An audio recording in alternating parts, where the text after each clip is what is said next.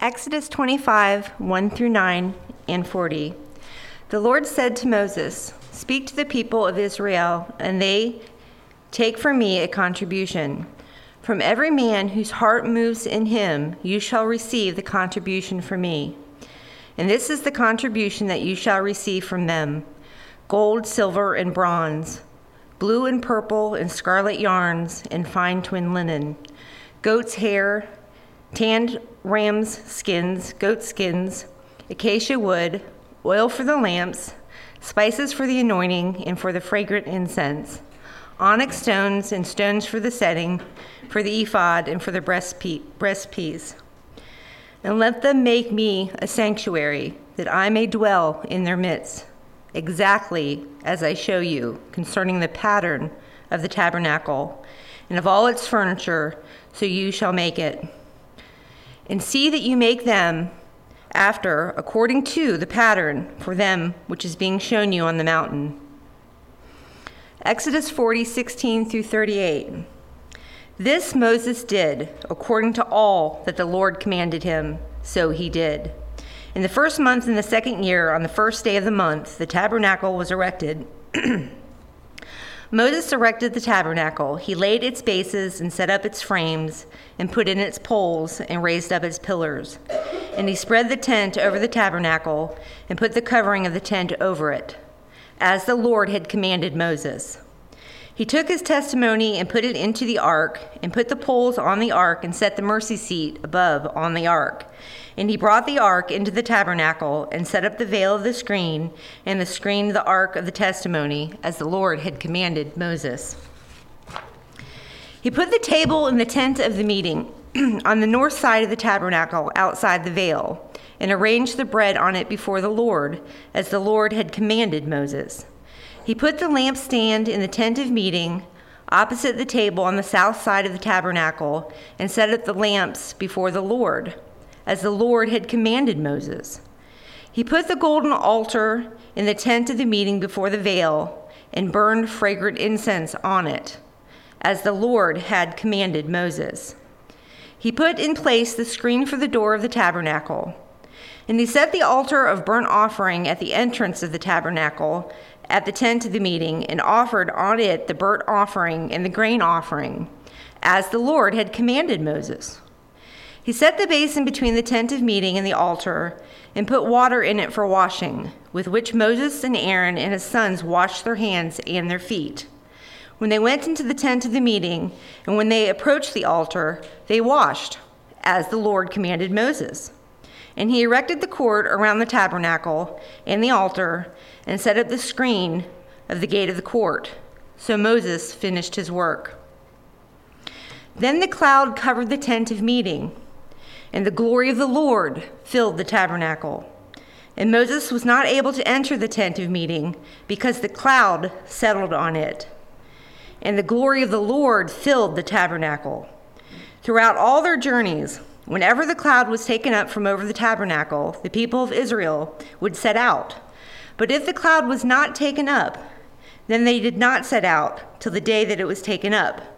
For the cloud of the Lord was on the tabernacle by day, and fire was in it by night, in the sight of all the house of Israel throughout all their journeys.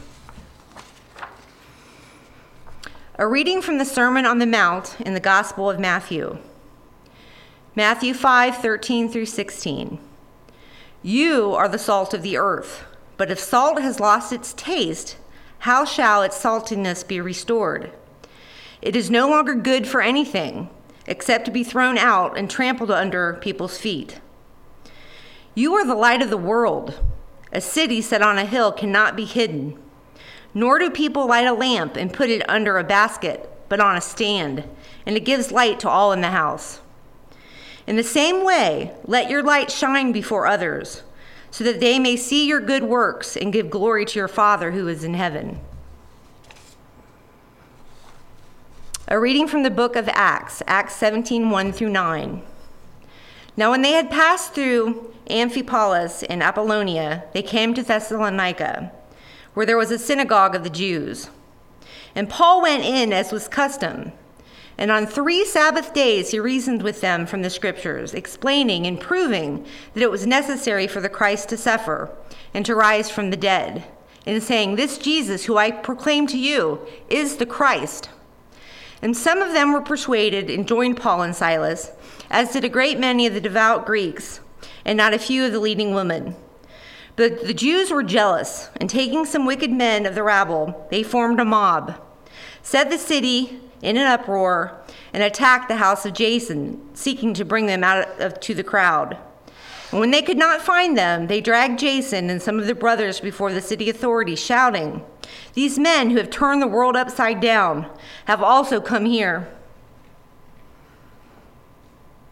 And Jason has received them, and they are all acting against the decree of Caesar, saying that this there is another king, Jesus.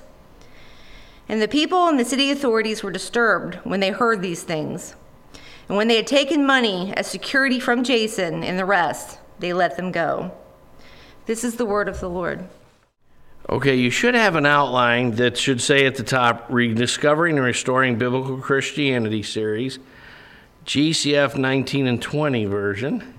Uh, that's important because uh, some of you have heard this at Wright State before and or other places. Uh, this is the opening teaching to it, which I tried to do last week and ended up uh, not getting to any of it because uh, I, on the very first verse, I ended up giving us a little history of the outpouring of the Holy Spirit in our day. So the title today is Rediscovering and Restoring His Pattern. I also have in parentheses rethinking because, in terms of rediscovering, um, re examining might be better. I think there's a tendency that we, uh, this, this is something that I've noticed pastorally uh, for 45 years, is we tend to be more affected by the models of Christianity we've seen than by the scriptures by far. And so, um, what we we're supposed to be, of course, in Bible believing Christianity, is we're supposed to uh, use the scriptures to re examine everything. You know, in Acts 17 11 and 12, it says the Bereans were more noble minded than the Thessalonians because they searched the scriptures to see if these things were so. And it says they, I'm sorry, it says they examined the scriptures uh, daily to see if these things were so. And so, um, the truth of the matter is, the context there is Paul and Silas had come to the towns of Berea and Thessalonica, and as they always did, God, there's a principle in Scripture where there's always a remnant. Remember when Elijah was upset and he said, Lord, they've persecuted your prophets, they've torn down your altars, and I alone am left. Ever feel like that? Uh, and uh, and uh, and they're seeking my life. He went on to say. So uh, it, the Lord assured him that there were seven thousand that had not bowed the knee to Baal, and God's new movement always comes out of His existing people, and there's some of God's existing people that respond to the new thing God is always doing, and because God is alive, He's always doing new things if, if, if the, the doctrine that we serve a living God necessitates that he's active and alive in the earth. He's not, as the deists thought during the Enlightenment, a God who created the earth, wound it up, and then just is watching, but not intervening. He's very active, working all things uh, according to the counsel of his will and his will is to sum up all things in Christ. He is bringing a bride to his son. And so uh, God is very active, and he's, and he's got an agenda which is clearly discernible in Scripture and not necessarily the agenda that most Christians today think is his agenda. Uh, in fact, it's usually much bigger than what we think. So, what we're kind of doing in this uh, series is kind of rediscovering. At the 9:30 uh, service, I went over the 15 points at the end, the major themes. I gave us a few, two or three minutes on each point, and uh, so that you could know what to expect. So that's actually at 9:30. I did part B, and I'm doing part A uh, of this teaching uh, at 10:30. And we're going to create a whole new category on the website instead of just sermon of the week for for this series, because this series contains the vision of what Grace Christian Fellowship is here for. This is what we're shooting for. You know, it's been well said that if you aim at nothing, you'll surely hit it. Right? So, uh, goals and, and, and understanding your goals and understanding the steps that you need to take to get to the goals are some of the most important things for any individual people, for a family, and for a body of Christians. Of course, it, that applies to things like businesses uh, and so forth. If you don't have goals, and if you don't have commensurate steps to get to the goals that are trackable, uh, you'll go nowhere.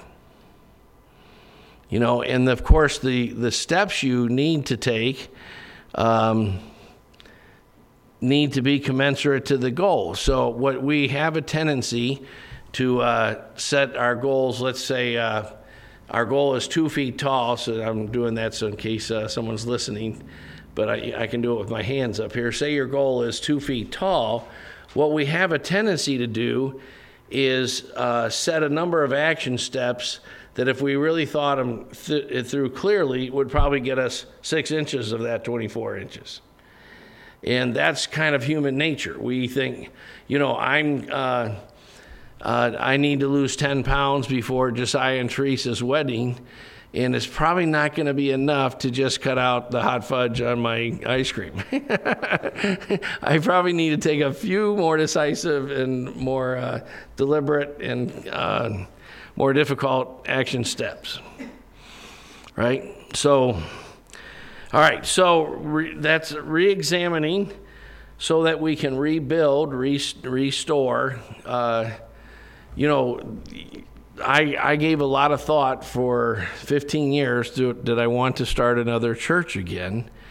And, you know, we really said, uh, my wife and I, if we could find a church that had, say, 50% of the things God's entrusted to us, uh, we won't start another church again. And because uh, I really didn't want to. And uh, but the Lord had other things in mind, as Catherine let me know in uh, the spring of 2003. so uh, this was her idea. no, I'm, it was the Lord's idea. He just chose to inform me through Catherine. So, um, John 16, 13 is, I spent all my time on that last week, but he, when the Spirit of truth comes, uh, he will guide you into all the truth. So that is an ongoing ministry of the Holy Spirit. Uh, the truth has once and for all del- been delivered. Um, the book of Jude, which is a one chapter book toward the end of your New Testament.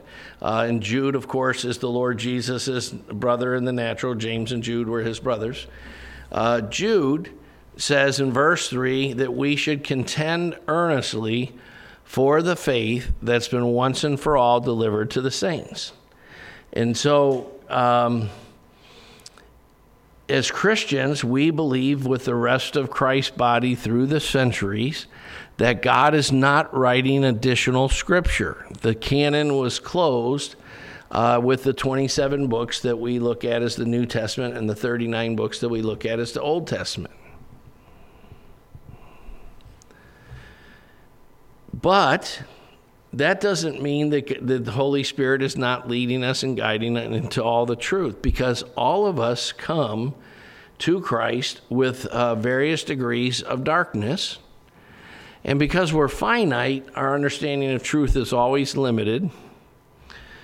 But, um, but God uh, has to open up the scriptures to his people in every t- time period, every generation and it's, it's a process that he takes us through from darkness to light, from deception to reality, uh, from foolishness to wisdom, from lack of insight to much insight.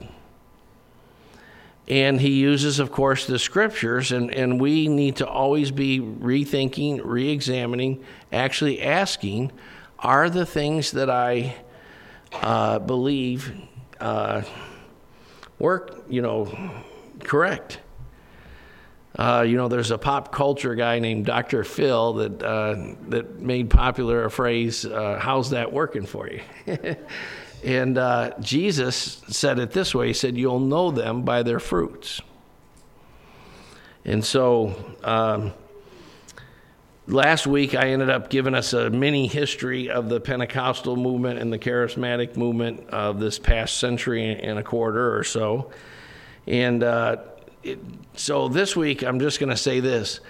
By any, even if you're not particularly charismatic or Pentecostal, or even uh, don't see those things as clearly as you should, if you just see that the Holy Spirit, as Jesus said, will come to convict of sin, righteousness, and judgment, He comes to bear witness of Jesus. No one comes to Christ except by the work of the Holy Spirit. So even if you only use this criteria, we are living in the greatest outpouring of the Holy Spirit in the history of the universe. And it's it's like a storm that starts with sprinkling and keeps picking up in intensity. That's really what the last 150 years look like.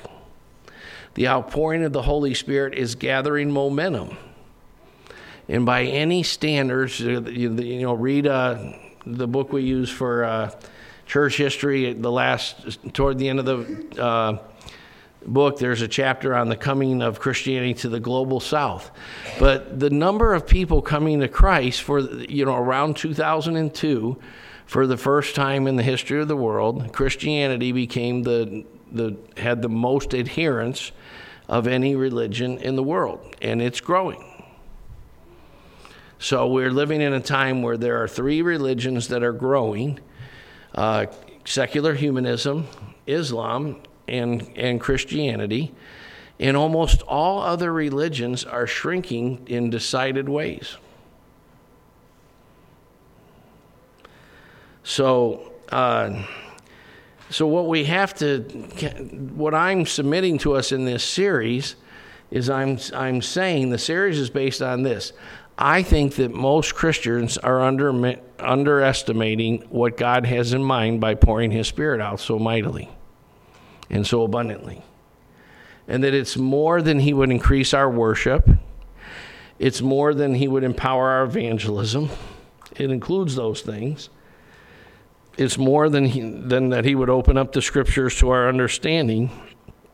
God has in mind nothing less than the restoration of all things, which is the last of the 15 emphases in this series. Everything that was damaged by the fall of man throughout the universe, God wants to bring significant measures of restoration and bring his kingdom into the, to every realm in his kingdom, the church is the primary agent of his kingdom. The church, as we'll see in this series, is never uh, synonymous with the kingdom of God because there's always ways in which we need to have more of the kingdom in our midst. Even if we weren't a sinful people, because we're a finite people, we would need a greater manifestation of the kingdom in our midst and a greater knowledge of God and so forth. Lately, I've been stu- I'm considering doing a, a series at 9:30 when I finish the Psalm series. I still have a couple more messages to go on that one, but I'm considering uh, doing a series on the attributes of God, and uh, uh, so lately I've been just con- considering the whole idea that that you know God is totally beyond finding out. Uh, he's incomprehensible is the theological term. So the truth is, by the Holy Spirit and by the grace of God, we can know things about God accurately, but we can never know them exhaustively. And so one of the joys of, of human living is we're always on a journey and we're in process. And we have a tendency in our human nature, uh, some of this comes from our sin nature, some of it just comes from our uh, human nature uh, that's not necessarily tied into sin, but we have a tendency to want to uh, think in terms of destinations. And there's no destination in the Christian life except more of Christ. And there's so you're you're always on a progressive journey. And you have to actually learn to enjoy the process if if you're going to enjoy walking with God. You're always in process. And we're as a church in the process of rethinking so that we can re examine, so we can rediscover, and we can restore rebuild in a more biblical way. Now, uh, let's keep going. So, some things about restoring biblical perspective. First of all, one of the scripture readings today was uh, in Acts 17 1 through 9. And uh, I included verses 8 and 9 because I thought it was interesting that Jason and Paul and Silas and the others actually had to pay, put up bail money. Uh, if you know anything about our modern law system, uh, our, our law system is actually based on two uh, ancient peoples one, the Hebrews and the Old Testament law, two, the Romans. And uh, so many things in, in our American jurisprudence trace themselves to the Old Testament. For instance, our, our um, system of it's called an adversarial law system where there's a prosecutor and a uh, and a plaintiff or, or defendant uh, is called an adversarial system and that's based on the proverb that says the first to plead his case seems just until another examines him if you only get to hear one side of the story as say for instance if you just watch the news from regular media you'll hear a very lopsided view of everything because they're committed to a worldview or an agenda. Everybody is. So part of uh, part of uh, what God designed is that there'd be an adversarial system as the best way to, to give us a possibility of getting to the truth. So part of learning to read the scripture is to learn to read it critically in the sense of not skeptically like the higher critics, but in the sense of letting it read us and letting and re-examine where we're at uh, based on scripture all the time. So in Acts 17, keep in mind that we're within less than a generation of the resurrection of Christ, his ascension 50 days later, 40 days later, and the outpouring of the Spirit called Pentecost in Acts 2. Uh, we're, we're within less than 40 years of that when Acts 17 happens. And they're accused in Athens and Berea and Thessalonica, they're accused of turning the whole world upside down. Now, I submit to you that any halfway honest reading of church history for the last two centuries would have to admit that in large part the world's been turning the church upside down. I hope you heard that. I think ha- we have to admit that the world's been turning the church upside down more than the church has been turning the world upside down. And that's clearly not God's original intention they were actually preaching a different world because the Roman world was based on statism. All secular humanistic thought systems lead to believing civil government can, can solve problems. We need more money for you name it. More programs, more government, civil government, they mean. And, and uh, the truth of the matter is, civil government is a, is a very inefficient means uh, to accomplishing anything. I used, there used to be a T-shirt long before the Obama administration. Most of you aren't old enough to remember these things, but uh, Uh, there used to be a great T-shirt that said, "If you like standing in line in the post office, you're going to love socialized medicine." uh, because the post office has not historically been known for uh, doing a good job. That's why UPS and FedEx stay in business. And that's why I with, am constantly writing letters to Amazon to please quit shipping my stuff by the U.S. Post Office because half the time I never get it. And um, so, anyway, so uh, the, our first point in terms of re- rethinking about perspective is that uh, the again the, the early church was accused of turning the world upside down, as Jen- Jennifer so a- adequately read to us this morning, eloquently read to us, I should say. Um, the next scripture that Jennifer read uh, has to do with salt and light in the city. So, most of you probably know this already, but the purpose of salt before refrigeration was salt preserved things from decay. And salt was so valuable a commodity that Roman soldiers were actually paid in salt at times. And actually, the word salary in English comes from the word salt because uh, that's how valuable salt was not celery.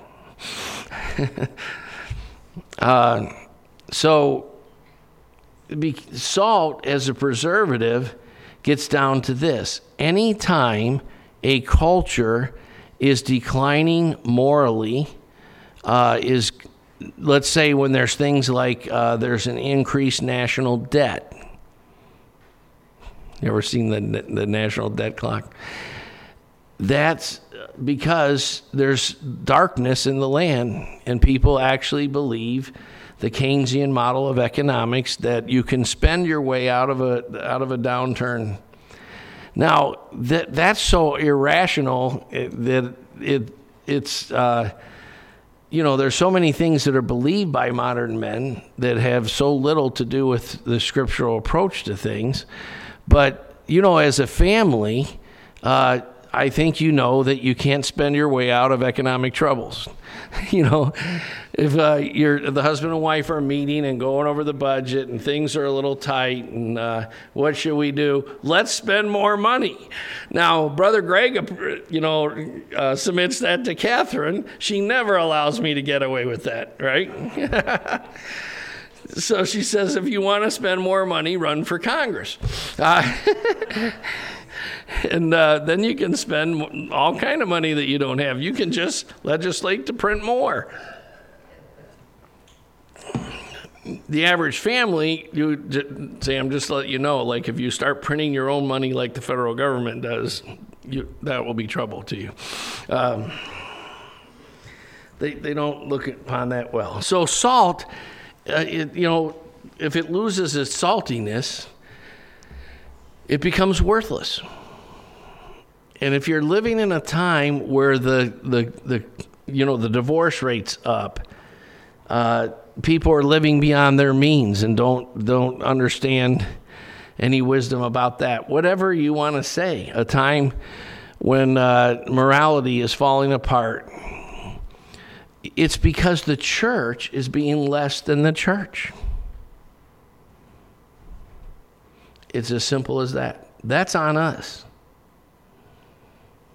that's saying like if before you start thinking like wow i go to this grace christian fellowship and we tr- try to take god seriously and we try to study and so forth. You know actually uh, the the church when it's being the church will actually hold the, mor- the moral decline in check. And we have big and well-funded mega churches today but we're not holding the culture in check in any way, shape, or form.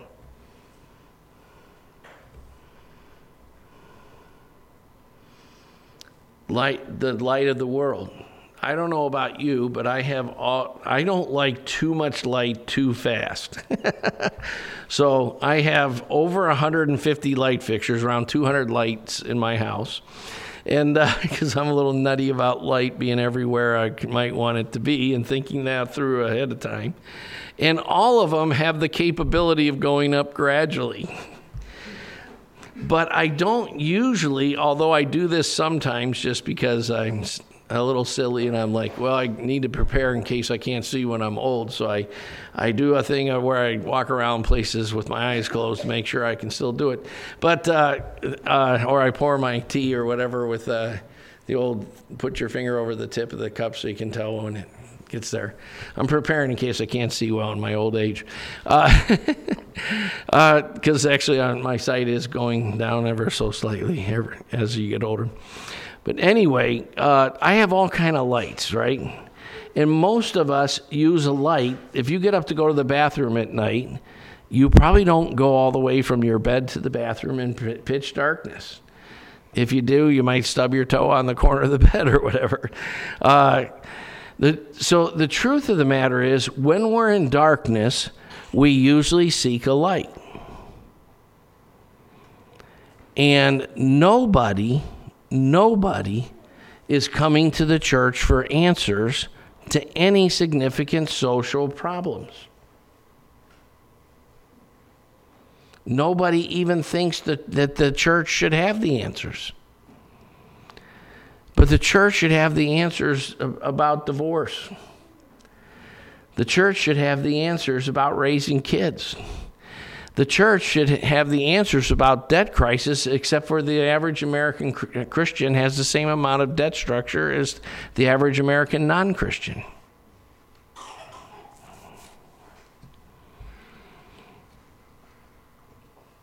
Right?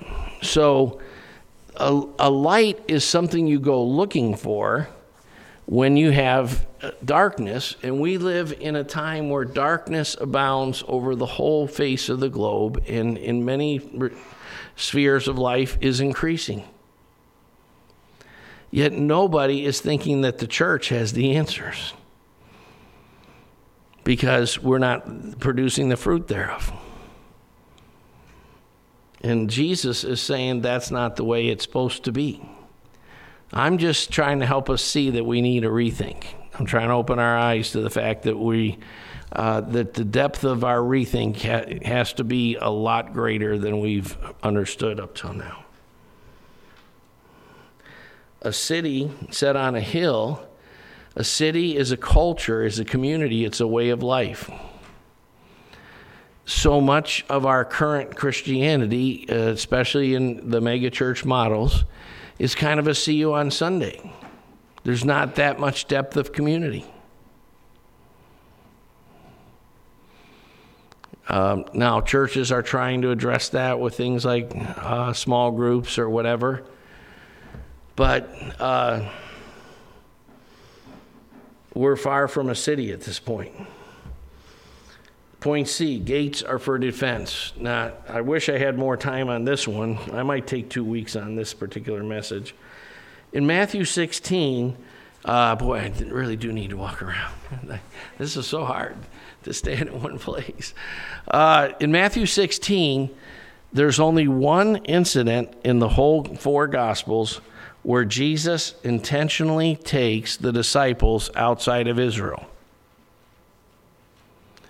In Matthew 16, they leave northern Israel, Galilee, and go north of there to the, to the, the base of a mountain where Herod's temple was, or Herod's uh, uh, palace was, where, where King Herod lived. And at the base of that mountain, there was a, a worship site called the Gates of Hades. And you can't understand stand the, uh, the lesson here unless you know that. At the gates of Hades, they practiced Greco Roman worship, and they worshiped uh, a thing called a faun. Um, what's the other word for it? Pan. And uh, it was uh, kind of a half goat, half man thing. It's the thing that's in C.S. Lewis's Chronicles of Narnia. Uh, when they go through the wardrobe, they talk to the half goat, half man. What, what's it called? Uh, there's faun? F A U N, right? And so um, p- the way they worshiped it was they actually had sex with goats. Now, that's pretty sick. But that was uh, what, what Jesus was getting after was a very important lesson there. And uh, he, takes the, he takes the disciples there and he asks them, Who do people say that I am? And they, the disciples say, Some say you're Elijah, some say you're one of the prophets. Jesus says that, you know, the focusing question, I call it in, when you're doing evangelism, who do you say that I am? Because it's always about who the individual. I, whenever I'm sharing with a person that's like Hindu or another uh, lost or false religion, I, I always tell them. So, you know, like in Islam, they believe in a definition of Jesus, a non biblical definition of Jesus, but they believe Jesus was a historical figure and they believe he was a prophet. And they actually blame his followers for getting it wrong and claiming Jesus was the Son of God. So in Islam, Jesus is just a prophet who's been badly interpreted by a thing called Christianity. That's the Muslim view of Jesus. And uh, they've wrongly said that Jesus is God. And of course, in Islamic view, uh, the doctrine of the Trinity is uh, is a heresy because they would uh, the idea of three persons in one being they would say that's polytheism and Allah is one. That's the most important point in Islam.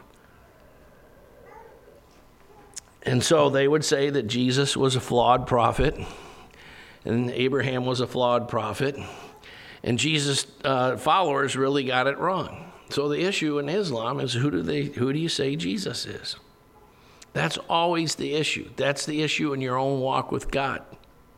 We have less than a fully biblical Jesus in our minds and our hearts and coming to encounter that Jesus more fully is what it means to grow in the Lord. So, again, Jesus takes the disciples to the gates of Hades.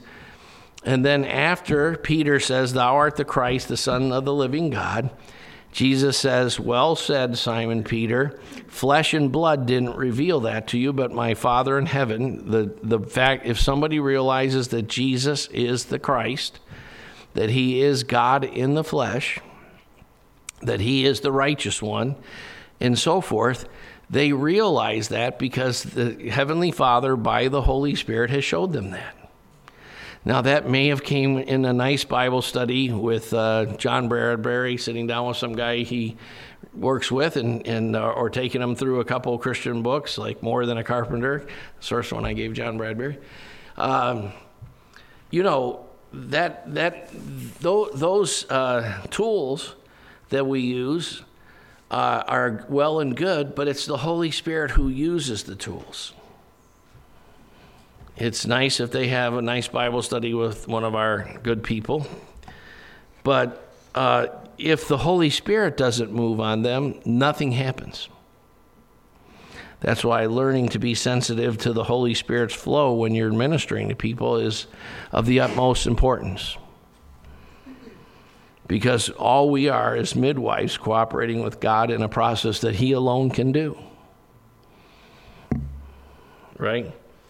So then Jesus goes on to say, you, you know, after he tells Peter, My Heavenly Father revealed this to you, he says, You're Peter, which is a on words. You're a small rock, in a you're Petros, and upon this Petra, this large bedrock, I will found my church, or I will build my church. And the gates of Hades, which is where they're at, will not prevail against it. Now, this is completely opposite of the way most Christians think of it in our days, because the gates of Hades, gates are for defense right? So he's not saying that you'll be able to hold out against all the demonic and hellistic uh, onslaughts against your family and against your faith and against your heart and all the temptations that come at you from wherever they come from, all sorts of places, internet, media, your own flesh, whatever. He's actually saying that he it's a it's a completely opposite picture. He's it's a picture of a militaristic church attacking the gates of hell and liberating the captives. And so the reason he says, I will build my church, is because he's, in Greek, it's ecclesia, and that's the word in the Greek version of the Old Testament called the Septuagint, that, it, that the scriptures use to describe Moses' congregation. And Jesus is saying a contrast statement. He's saying, I'm going to build a different kind of congregation. Moses built a congregation, and where you guys are at right now is not only are you captive to a foreign government, but you've been retreating from and hating the world around you for centuries now. The greatest sin of the Jews before Jesus came was not their legalism or whatever, it was their hatred of the Gentiles, who they were supposed to be God's light to. And the reason Jesus is ticked off in the temple when he turns over the table of the money changers is because they had set up their tables in a place called the court of the Gentiles.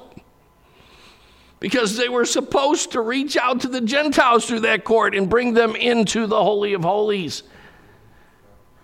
And they saw no particular purpose for the court of the Gentiles because they had no burden or mission for the Gentiles. And Jesus is saying, I'm going to build an entirely different kind of people. I'm going to build a people that goes to the lost world around us. And instead of like, oh, those nasty sinners, don't go to the bar with them, says, go liberate them, go set them free. They, no one else is coming but you. You know, if I uh, ever get famous for anything, I hope someday that it's this, the saying, no one else is coming. God's answer is Melody Burks and Amber Poon, and Alyssa Ferguson, and Daniel Burks. No one else is coming to liberate the world around us except you. The reason growth in Christ and discipleship is so fundamentally important is because you can only take them as far as you've gone. If the blind lead the blind, they'll both fall into a pit.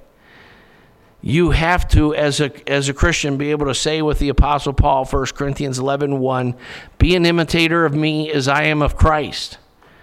Paul tells Timothy, the things you've learned and seen and heard in me, if you do those things, the God of peace will dwell with you. How often, I, I challenge you to look at your life this week, journal a little bit, and say, can I really say, live the way I live? And I can promise you the presence of God in your life.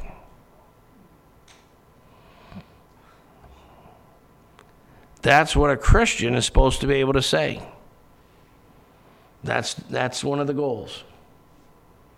We all have three ministries to, the, to, to, the, to God in our love for Him and our service and worship, to each other, the church, but especially the church we belong to. There's degrees of commitment. You know, you, you whenever you have uh, opportunity, be good to all Christians. And whenever you have opportunity, be good to all men. Our third ministry is to the lost. And we can be much more effective as a missional community than you can be doing your own thing about it. Who are you working in concert with to liberate the people that are behind the gates of Hades?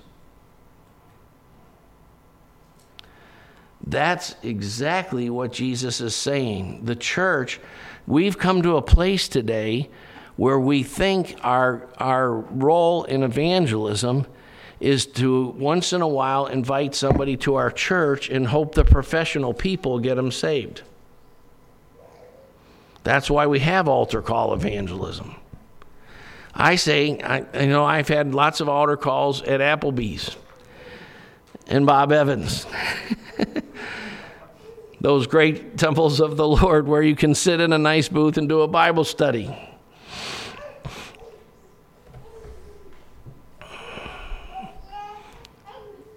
So, um,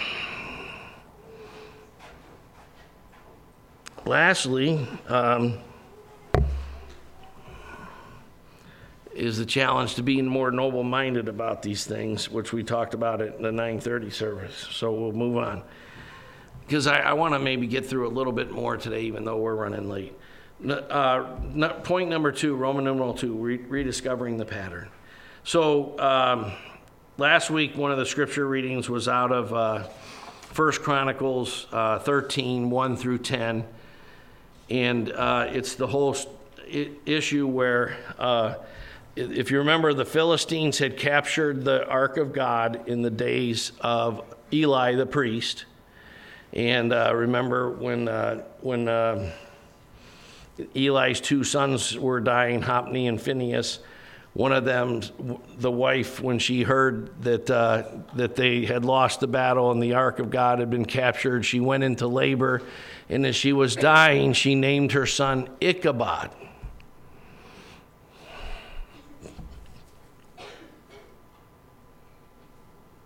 which means no glory. The glory has departed, Israel. And that's exactly what Jesus says in Matthew 23 when he cries over the city and he spreads out his arms and he says, O Jerusalem, Jerusalem, the city that kills the prophets and stones those who are sent to her. How often I've wanted to gather your people together like a mother hen gathers the chicks but you would not have it. And so, I'm telling you, your temple is being left Ichabod. That's exactly what he says. I, the glory of God is now departing. And then he goes on in the next chapter to predict the terrible destruction that will come upon Jerusalem within the next generation. Because after the resurrection and from the, from the day of Pentecost till the, till the destruction of Jerusalem is 40 years, and it's a 40 year transitional period where the Word of God is going out first to the Jews in every city. That's why Paul, Silas, others went to the synagogue first. God always takes his new people out of his last people and they and uh, those who move on stay in the center of God's purposes. Those who say, "Well, I wasn't brought up that particular denomination or that particular way," they miss out on what God is doing in front of their very eyes.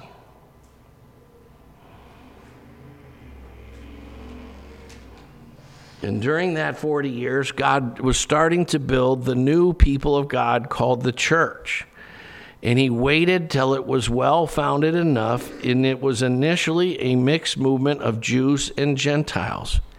They became so thoroughly mixed that uh, by, by the second century, the Christianity was looked at as, as a Gentile movement because the Jews had intermarried because they were now interpreting not to marry un, an unbeliever as not to marry someone who's not a follower of Christ. Not they were no longer thinking of it just in terms of biological Judaism.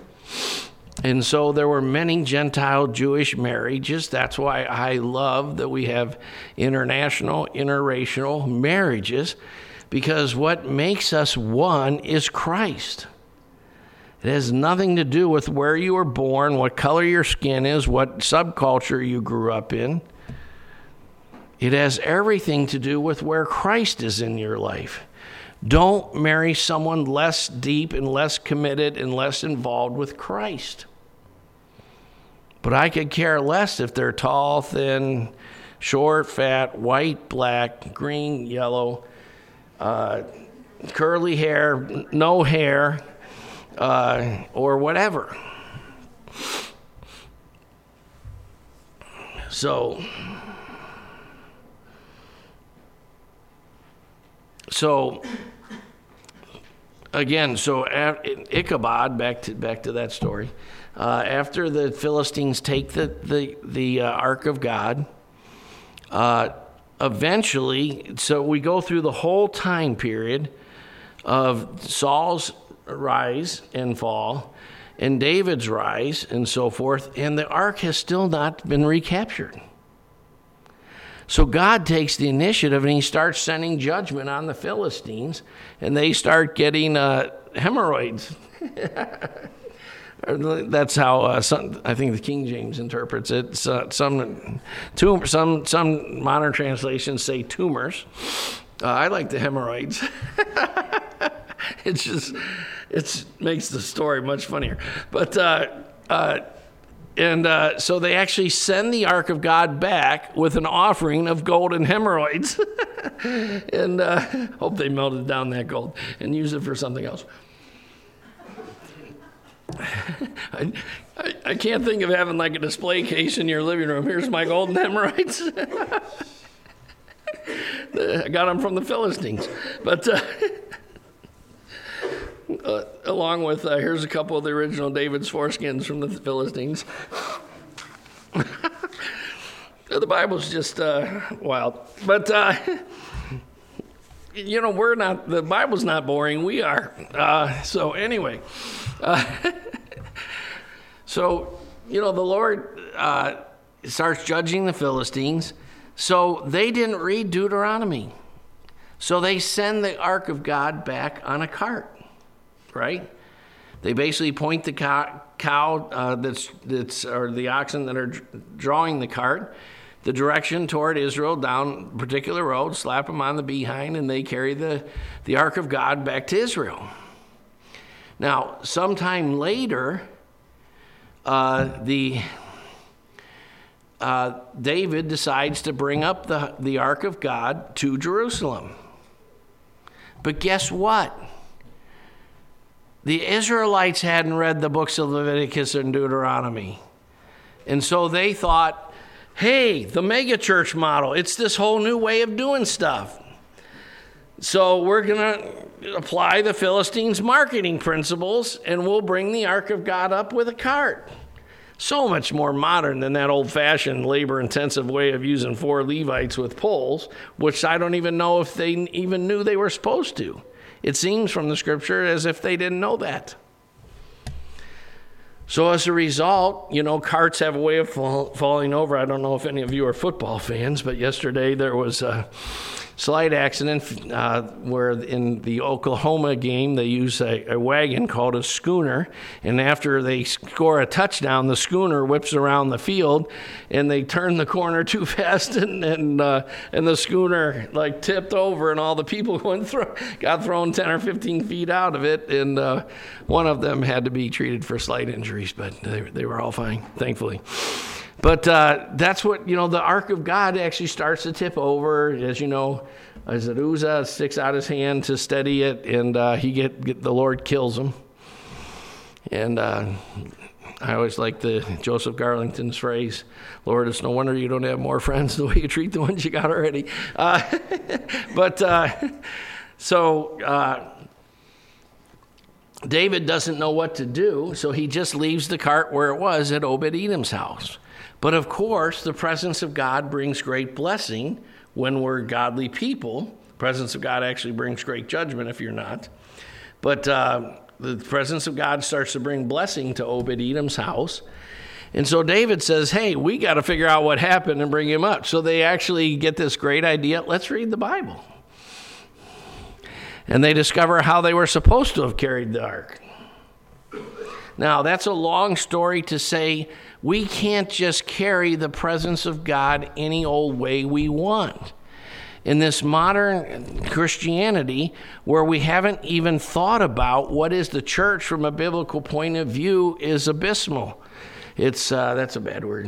It's it's uh, it's abhorrent. The truth is, most most Christians have not thought about biblical biblical ecclesiology. Abysmal was a very wrong word, but it doesn't actually apply. But um, anyway, um, I was searching for a word, but I, the wrong one popped out. Um, it, you know, we, we're living in a time when we, that most Christians don't have much of an ecclesiology. And we think what we're looking for in a church is the right kind of liturgy or the right name on the door, or right denominational affinity, or, or any number of things that the Bible doesn't stress at all. Instead of the people God's jointing us to in covenant relationships because of relational reasons and because of a calling to bear fruit together. Right? So, all that's to say, uh, you know, in 1 Chronicles 15 13, David sums up what happened in 1 Chronicles 13 1 through 10 with the carrying of the uh, ark on, on a cart. And he says, Because you did not carry it the first time, he's talking to the Levites who were supposed to have carried the ark, four Levites using two poles, one on each end of each pole. Because you did not carry it the first time, the Lord God broke out against us, because we did not seek him according to the rule, is the ESV. The King James uses due order, which I think is uh, probably the best. Uh, NKJV says proper order. I believe the New American Standard, someone could look it up if they want, says prescribed way. So, you know, we can't just carry it any old way, is the point. We really have to ask ourselves time and time again what is the church? And I, I want to tell you this for the 45 years I've been a Christian, uh, at least every five to 10 years, I've grown in some biblical understandings about the church that I was missing before. And one of the reasons I've always want, been uh, only willing to start new churches, although we were part of a couple of denominational churches and so forth for periods when we weren't in a church planning mode. But it's I I want to be free to as the Lord gives us more light and understanding, we'll change. You know, the current liturgy we have, for instance, on the Lord's Day, we do all the elements that you'd see in a Roman Catholic, Lutheran, or Anglican liturgy in a very non high church way because there's been a huge anti liturgy movement in evangelicalism that started around the 1830s and really grew in intensity in the late 1800s. And most evangelicals have been brought up to think, things like regular scripture readings in a cycle, creeds, weekly communion. All of that is not being led by the Spirit. And all of those things were clearly practiced by the New Testament church, and we only do the things in liturgy that we can trace to the, to the Bible. But creedal statements were recited in the times of Paul and Peter. And they grew into more defined creedal statements for the first several centuries till we had the Apostles' Nicene Creed, the Symbol of Chalcedon, and the Athanasian Creed, and so forth. Uh, we tried the symbol of Chalcedon. That's a little bit difficult for re- recital, but uh, nevertheless, what we're trying to do is do liturgy in a low church way so we can help evangelicals who've been taught against liturgy to gradually come into to seeking liturgy. That's the reason we do it the way we do it and it's a strategy that's working. Most people that are sitting in these pews right now were former evangelicals who had predispositions against liturgy when they walked in our door. I've actually been told by people if they'd have known we had real wine, they probably wouldn't have came back. you know, the first time I heard that there were Christians that drank grape juice, I was probably about 10 years in Christ, and I said, What? They drink grape juice? You can't mess around with God's word like that and just do whatever you think it says and change it for your cultural Christianity. But that's exactly what we have today. So that's why we do this weird thing that no one in our church can actually stand where we have both wine and grape juice. And we actually kind of know to give the grape juice to the new people. And, and most parents don't want their kids drinking real wine, so we honor that and give the kids the grape juice too.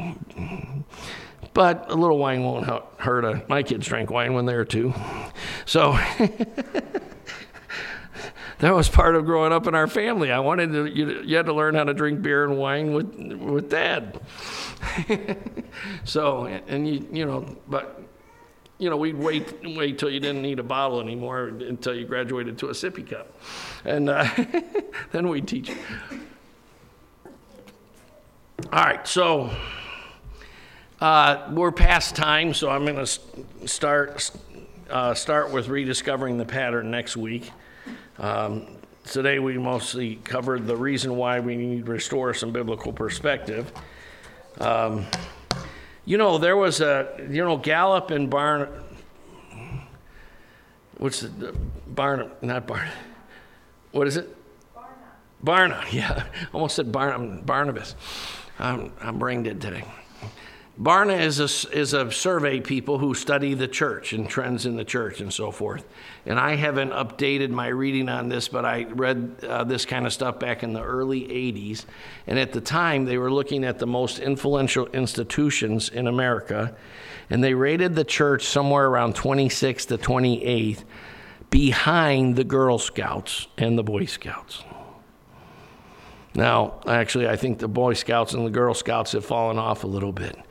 But we're supposed to be the salt of the earth. We're supposed to be attacking the gates of Hades. We're supposed to be the most influential body of people or, or institution or organization in the world today.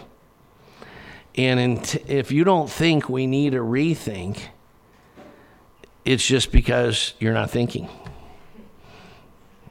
You're not putting much attention into the biblical idea of what the church is. No one is coming to the church to look for answers to the marriage problem and the divorce problem. No one is coming to the thinking of coming to the church for economic issues and so forth.